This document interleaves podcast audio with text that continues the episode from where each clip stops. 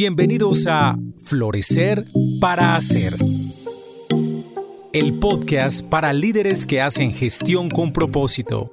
Un espacio con ideas e invitados que te ayudarán a balancear tu bienestar con tu productividad. Con ustedes, Tania Monroy y Ángela Peña.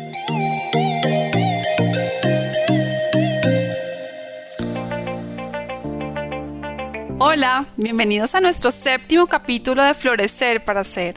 Hoy hablaremos sobre la comunicación asertiva.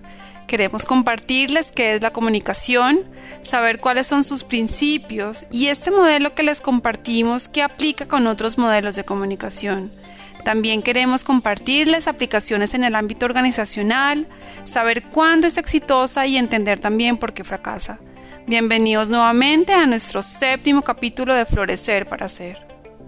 Hola Ángela, ¿cómo estás? Hola Tania, un gusto saludarnos de nuevo. Bueno, bienvenida a este nuevo capítulo. Quisiera que arrancáramos hoy, que nos empezaras a contar de qué se trata ese tema de la comunicación asertiva. Bueno, yo creo que acá podemos tener una bonita conversación, Tania, alrededor de este tema de la comunicación asertiva. Creo que hay bastantes cosas que uno puede encontrar googleando, hay bibliografía, sin embargo, todavía nos cuesta muchísimo ser asertivos en nuestra comunicación. La comunicación asertiva, su principio básico es que podamos establecer una forma de diálogo con el otro de tal manera que generemos una comprensión de los puntos de vista mutuos y si es el caso podamos llegar a, si estamos en algún problema, conflicto o algo, podamos llegar a un entendimiento. ¿Qué tan importante en las relaciones humanas? Claro, y entonces ahí tiene que ver esta palabrita como asertiva y esto qué es y cómo se maneja, ¿no? Pero ese es el principio fundamental y pues hay diferentes maneras de abordar una comunicación asertiva. Digamos que hay muchas teorías sobre el tema, pero todas tienen en común varias cosas que te voy a contar. Una tiene que ver con no hacer juicios evitar los juicios al máximo, las exageraciones o las disminuciones del otro. Por ejemplo, es que tú nunca o es que tú siempre, ese tipo de comunicación, pues la cierra, cierra la comunicación. Ese es un principio fundamental. Entonces, no, los no juicios, estar, entrar con actitud abierta dentro del contexto conversacional y abrir oídos y abrir el corazón y abrirse para poder escuchar. Si entras con juicios, con prejuicios, pues va a ser más difícil establecer un contacto genuino con el otro. Ese es un principio fundamental en cualquier teoría que escuches o leas de comunicación asertiva. Si uno escucha tú siempre o tú nunca, ya uno como que si lo recibe de otro, ya la actitud puede estar eh, defensiva, ¿no? O sea, ya una vez uno recibido el juicio, entonces qué tan importante es como liberar la comunicación de esos juicios para que se entable una comunicación y haya como apertura, como lo que estás contando. Sí, creo que la palabra es como la que tú la estableces, así, apertura. Y la otra, muy importante, tiene que ver con las emociones. Ok. Y es poner la emoción. Entender en qué emoción estoy frente a la conversación y si es necesario ponerla ahí. Y creo que eso es usualmente lo que más nos cuesta. Primero, identificar cómo nos estamos sintiendo frente a una situación y segundo, si es el caso, ponerla de viva voz y expresarla. Por ejemplo, Tania, de yo, no sé, en cualquier situación de decirte, oye, es que estoy molesta, o en un contexto organizacional y uno le está dando una retroalimentación a otra persona, sobre su puntualidad, por ejemplo. Entonces, cuando llegas tarde a esta reunión de manera consecutiva, porque han sido cuatro veces seguidas, yo me siento de tal y tal manera, como uno se sienta. Y si ves que la descripción es sin juicios, es solo una descripción de los hechos. Cuando tú llegas, o puede ser después de la hora acordada, y ha sido de manera repetida porque ha pasado cuatro veces, entonces es una descripción absolutamente neutra de los hechos. No es cuando tú me dejas metido Y ni tampoco con ironía, ay no, pues otra vez de trancón. O la etiqueta, el impuntual. Esos son juicios, un ejemplo muy sencillo, pero pues que no ayudan a la comunicación. Entonces serían esos dos elementos, como observar sin juicios y entender el tema de la emocionalidad que hay o cuál es mi emoción y poder expresarla. O cuál es mi emoción. Y hay otro adicional que es, bueno, ya lo que tú necesitas decirle, como lo que necesitas pedirle al otro. O sea, te quiero preguntar qué vas a hacer diferente la próxima vez para que esto no vuelva a suceder. Esto no vuelva a suceder, es muy genérico, tiene que ser más específico. Estoy hablando del caso de la tardanza. Entonces, es que puedes hacer distinto para que a la próxima reunión que tengamos de este tema puedas llegar a tiempo. Eso sería como un pedido muy específico, muy al grano, muy descriptivo. La otra persona, bueno, ya verás cómo te contesta y es parte del arte de la comunicación asertiva aprender a manejar tanto respuestas amables como, oiga, sí, tiene razón, bueno, la próxima lo que voy a hacer es esto, y si no hago esto otro, bueno, lo que se le ocurre a la persona. O también puede ser como, sí, claro, está bien, vamos a ver qué hacemos. Sí, como está como un poco, no me importa en realidad lo que tú pienses. Y ahí también va como en esa administración asertiva de ese tipo de situaciones. Entonces ahí es cuando se complejiza la comunicación asertiva.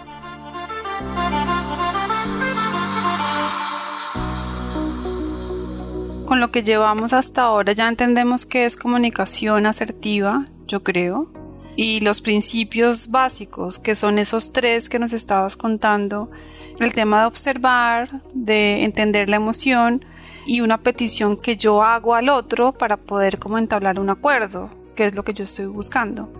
Esos serían como los principios básicos. Y hay un tema y es que queríamos como también contar cuáles eran como esos diferentes modelos de comunicación asertiva y como que comparten, o sea, qué otros modelos conoces, como qué elementos crees que son comunes. Bueno, esos son, digamos, los elementos comunes de los modelos que yo conozco, que básicamente casi todos tienen esos como esos componentes. Y dependiendo como del contexto de esa comunicación asertiva, si es digamos para una retroalimentación, hay maneras de hacer retroalimentación. En un contexto organizacional, dependiendo también de la fase de desarrollo en que esté el colaborador o la colaboradora, o si es un par, bueno, esto tiene diferentes variaciones. Pero hay un modelo que a mí me gusta mucho y yo sé que a ti también, Tania, y es el de Marshall Rosenberg de comunicación no violenta. De acuerdo, ¿cierto? Nos gusta las dos. ¿Por qué, porque te gusta a ti tanto? ¿Qué es lo que te gusta de ese modelo? Para que compartamos acá con nuestros oyentes. Pues, a ver, yo me leí el libro de Marshall y lo que más me gustó fue esa conexión con la necesidad. O sea, hay varias cosas. Uno, el tema de reconocer la emoción. O sea, ese tema como que yo soy ingeniera y entonces todo el tema, digamos, como habla de los hechos y usa los hechos y los hechos y los hechos. Entonces como que la parte de emoción no era como tan incluida dentro de mi quehacer, aunque siempre está, la emoción siempre está pero ya cuando uno puede incorporar la emoción dentro de su comunicación muy claramente y como que la reconoce, eso me parece como importante, ¿no? Es como el reconocimiento de esa parte que llevamos los seres humanos, está con nosotros, pero poderla expresar tranquilamente y ponerle nombre a cómo me estoy sintiendo, pero ese cómo me estoy sintiendo tiene siempre una cosa detrás y es una, pues para mí, súper clara en el libro de Marshall y es el tema de una necesidad. Siempre hay alguna necesidad insatisfecha detrás de cada emoción y eso es lo que me parece bueno, que a veces uno dice, uy, tengo rabia, tengo frustración, estoy triste, pero lo que hay detrás de eso es lo realmente valioso y es observar esa necesidad detrás de esa emoción. Entonces para mí contribuyó primero como aclararme y contribuyó a entender bien cuáles eran mis necesidades, también para después aclarar esas peticiones a otros. Puede ser en el ámbito, por ejemplo, de mi vida de madre de un adolescente. que a veces... Sí, que eso lo compartimos. Sí. que eso a veces se torna como uno de los temas de comunicación. Digo, Dios mío, son demasiadas emociones como madre también para ella, obviamente, pero ¿cómo hacer para que la comunicación sea lo mejor para que esta relación sea positiva? Entonces, para mí esos elementos de reconocer la emoción, la necesidad y la petición que es el acuerdo es fundamental. Y yo lo veo en lo familiar, pero también me parece ultra importante en lo organizacional, porque ojalá todo fluyera perfecto en lo organizacional, ¿no? También hay sus días y sus momentos muy complejos y a veces no poder expresar esto claramente es todo un tema. Entonces, tener este, como estos principios y poderlos como soltar esos nudos que a veces se arman y uno no sabe qué es y hay que comunicarlos de manera asertiva es muy importante en el tema organizacional. Creo que una vez se suelta ese tipo de temas en la organización, como que nuevamente vuelven a fluir. Entonces también es muy útil. Entonces, bueno, ahí ya te conté por qué me gusta. Creo que tiene mucha aplicación.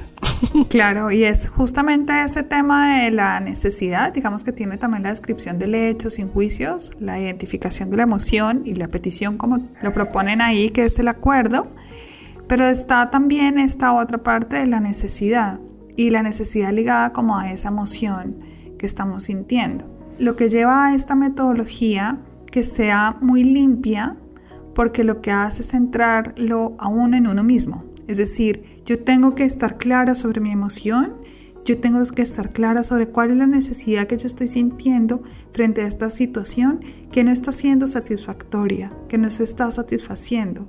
Entonces, volviendo al ejemplo de la puntualidad de este colaborador, podemos decir que de pronto yo me siento molesta porque hay una necesidad de pronto de respeto y de eficiencia en el manejo del tiempo.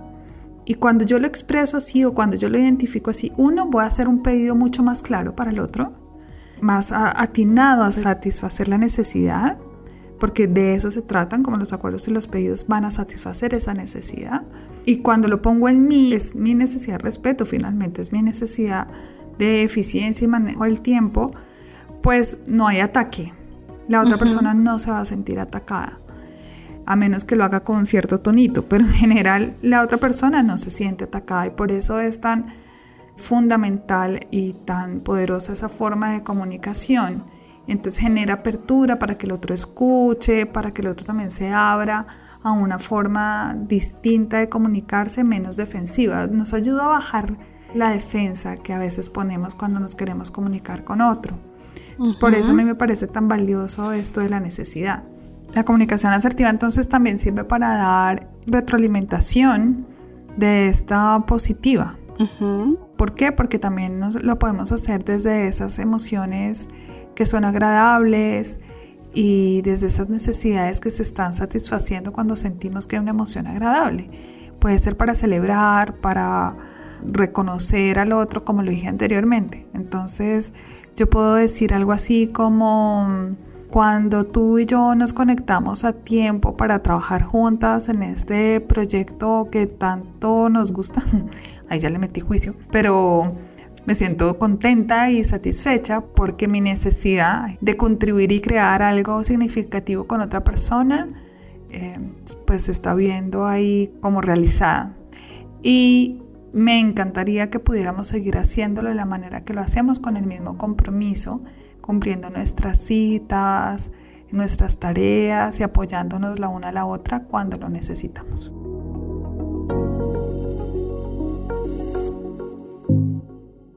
Florecer para Hacer es una presentación de Grupo Vidagua, manejo inteligente de los sistemas de gestión, y de Armonía bienestar y descubrimiento de tu propósito personal y organizacional. Y bueno, ya aquí como para continuar, me gustaría ver que nos contaras tú de aplicaciones en las organizaciones sobre este tema de comunicación asertiva, que nos cuentes dónde se aplican organizacionalmente hablando, saber cuándo es exitosa y entender también por qué fracasa. Mire, la comunicación asertiva es una cosa que debemos estar haciendo todo el tiempo y no necesariamente tenemos que expresarlo siempre hacia afuera, es decir, eh, no necesariamente tengo que estar diciendo a ti todo lo que me pasa a mí con las cosas. Hay un ejercicio que a mí me gusta poner cuando está uno empezando a trabajar en comunicación asertiva y es escribir con la estructura que acabo de usar, que es la estructura que usa Marshall Rosenberg. Hay otras estructuras, digamos, pero y suena formulita y suena un poco libreteado, pero en realidad cuando apenas estamos aprendiendo es importante entender la lógica de, que está atrás. Y si no tenemos mucha, digamos, entrenamiento en identificar nuestras emociones y mucho menos las necesidades que están siendo satisfechas o no satisfechas debajo de estas emociones, entonces lo que pasa ahí es que pues nos va a costar mucho trabajo hacer el ejercicio de viva voz, en caliente, con otra persona. Entonces, lo primero que yo aconsejo siempre es escribir. Cuando vamos a tener una conversación difícil, por ejemplo, lo mejor es escribir, saber qué emociones están ahí, cuáles son las necesidades que no estoy satisfaciendo que no se están satisfaciendo en determinada situación y tenerlo claro para mí, para que cuando yo vaya a poder expresarlo me salga de la manera más limpia posible y pueda hacer un pedido claro.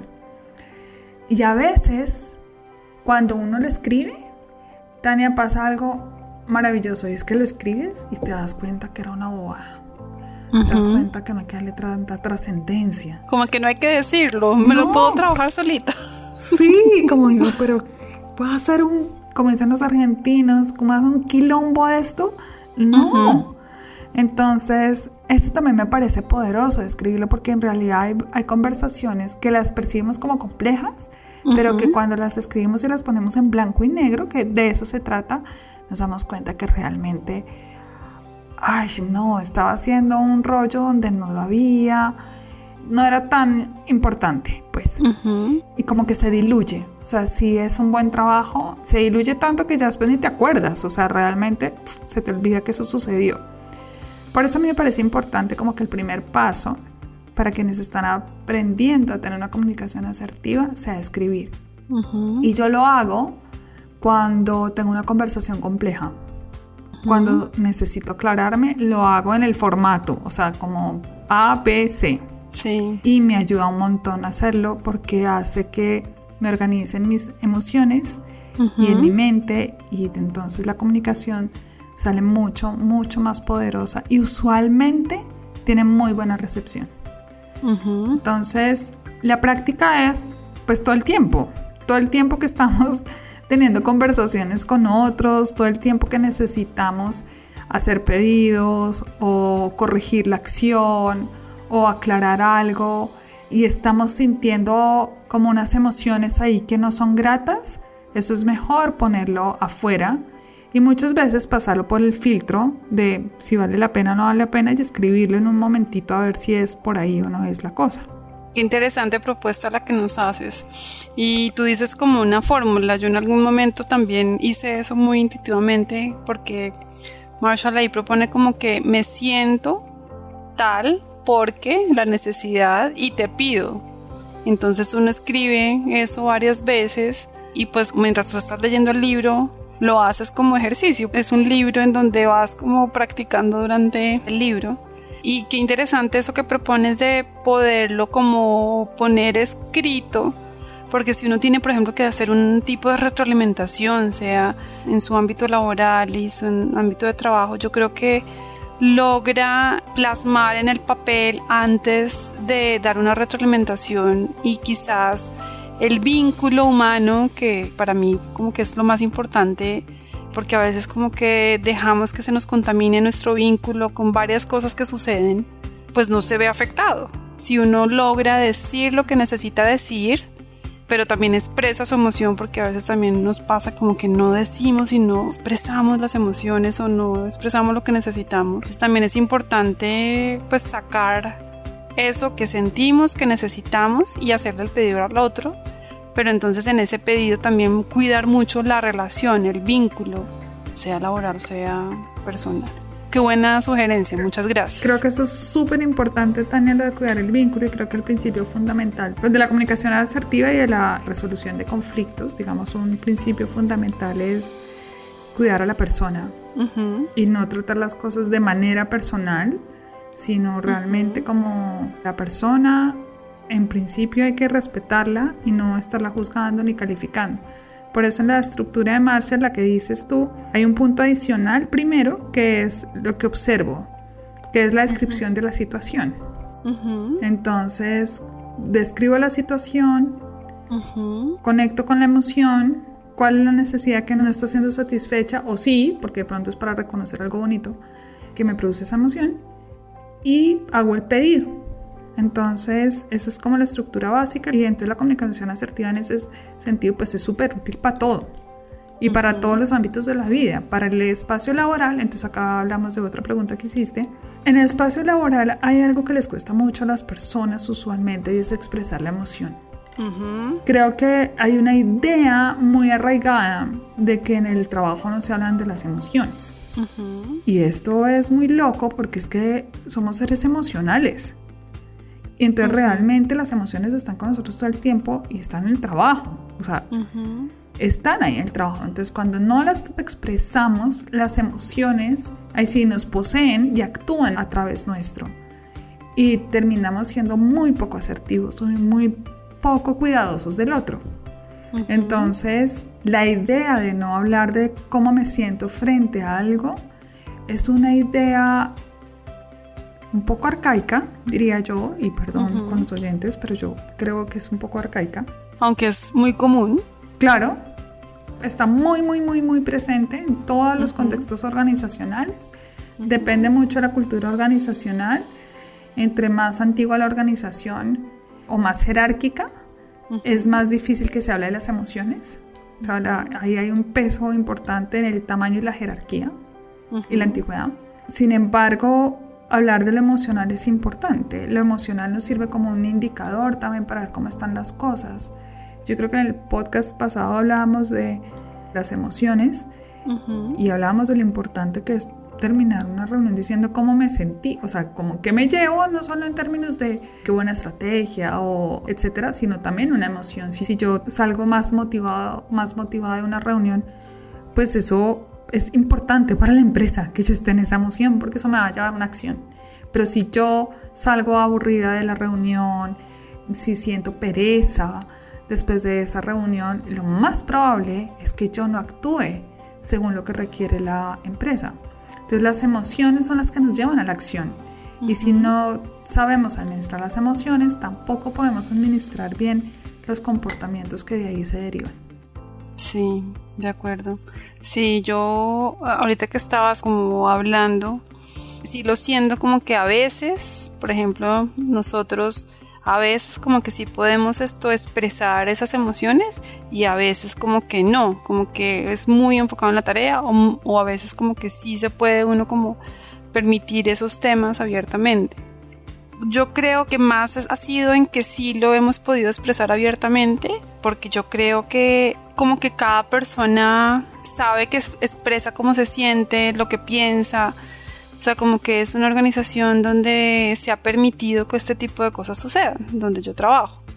Entonces, a veces como que sí se permite ese tipo de cultura, como que se le da un ámbito como a, a este tipo de comunicación y bueno, yo cuando lo estoy aplicando muy conscientemente en, el tema familiar, yo creo que expresa mucho de como de humanidad y de, vulnerabilidad y menos como un deber ser, sino más bien como expresar, Dios mío, o sea, también pasa uno por esas diferentes gamas de emociones en, el ámbito eh, familiar, tiene uno diferentes tipos de necesidades, como que hay una vulnerabilidad y eso como que conecta, ¿no? Como que se rompen esas fronteras y hay una conexión mayor, es más abierto, es más honesto, pero también, como lo expresábamos en el tema de las emociones, también como que le tenemos cierto miedo, ¿no? Como a, expresarlos así abiertamente. Claro, porque nos hacemos vulnerables y la, le tenemos mucho miedo a la vulnerabilidad. Sí. Aunque sea un gran poder, sí le tenemos como ese miedo. Yo creo que yo ha sido con los años que he aprendido a ver el poder que hay en la vulnerabilidad, justamente por lo que acabas de decir, Tania, porque conecta, porque nos vuelve a la mirada en nuestra humanidad, porque nos permite generar además soluciones distintas, porque no estamos como armados hasta los dientes queriendo defender nuestro pedacito de ego, sino que realmente estamos ahí dispuestos con humildad a construir algo distinto. Y eso, eso es el poder de esta comunicación asertiva también, porque te pone en un lugar de apertura, como tú lo dijiste al principio, que ayuda a construir una forma distinta de relación, de ver el otro punto de vista, de no asumir, porque esto abre una conversación, ¿no? Estamos hablando como desde un lado, pero obviamente esto abre una conversación y permite que la otra persona diga también lo que tiene que decir si permanecemos en esa apertura. No, pues muchísimas gracias Ángela. Ha sido muy chévere como poder haber pasado por todo este tema de la comunicación asertiva. Creo que para todos es claro como esos cuatro elementos que me parece importante como repetir en este último momento es como esa observación sin juicio, entender cómo me siento, cuál es la necesidad que hay detrás de esa emoción y poder hacer una petición saber como que esto de la comunicación asertiva también me ayuda a cuidar los vínculos y las relaciones y que de alguna manera nos conecta como en los seres humanos que somos y que es algo que podemos aplicar tanto en la vida familiar como en la vida organizacional y que pues nos trae como a todos mucho bien. Bueno Ángela, nuevamente me despido y nos vemos en el próximo podcast. Nos vemos, Tania. Qué delicia esta conversa y espero que para todos quienes nos escucharon sea productiva para sus conversaciones asertivas. Chao, chao. Chao, chao.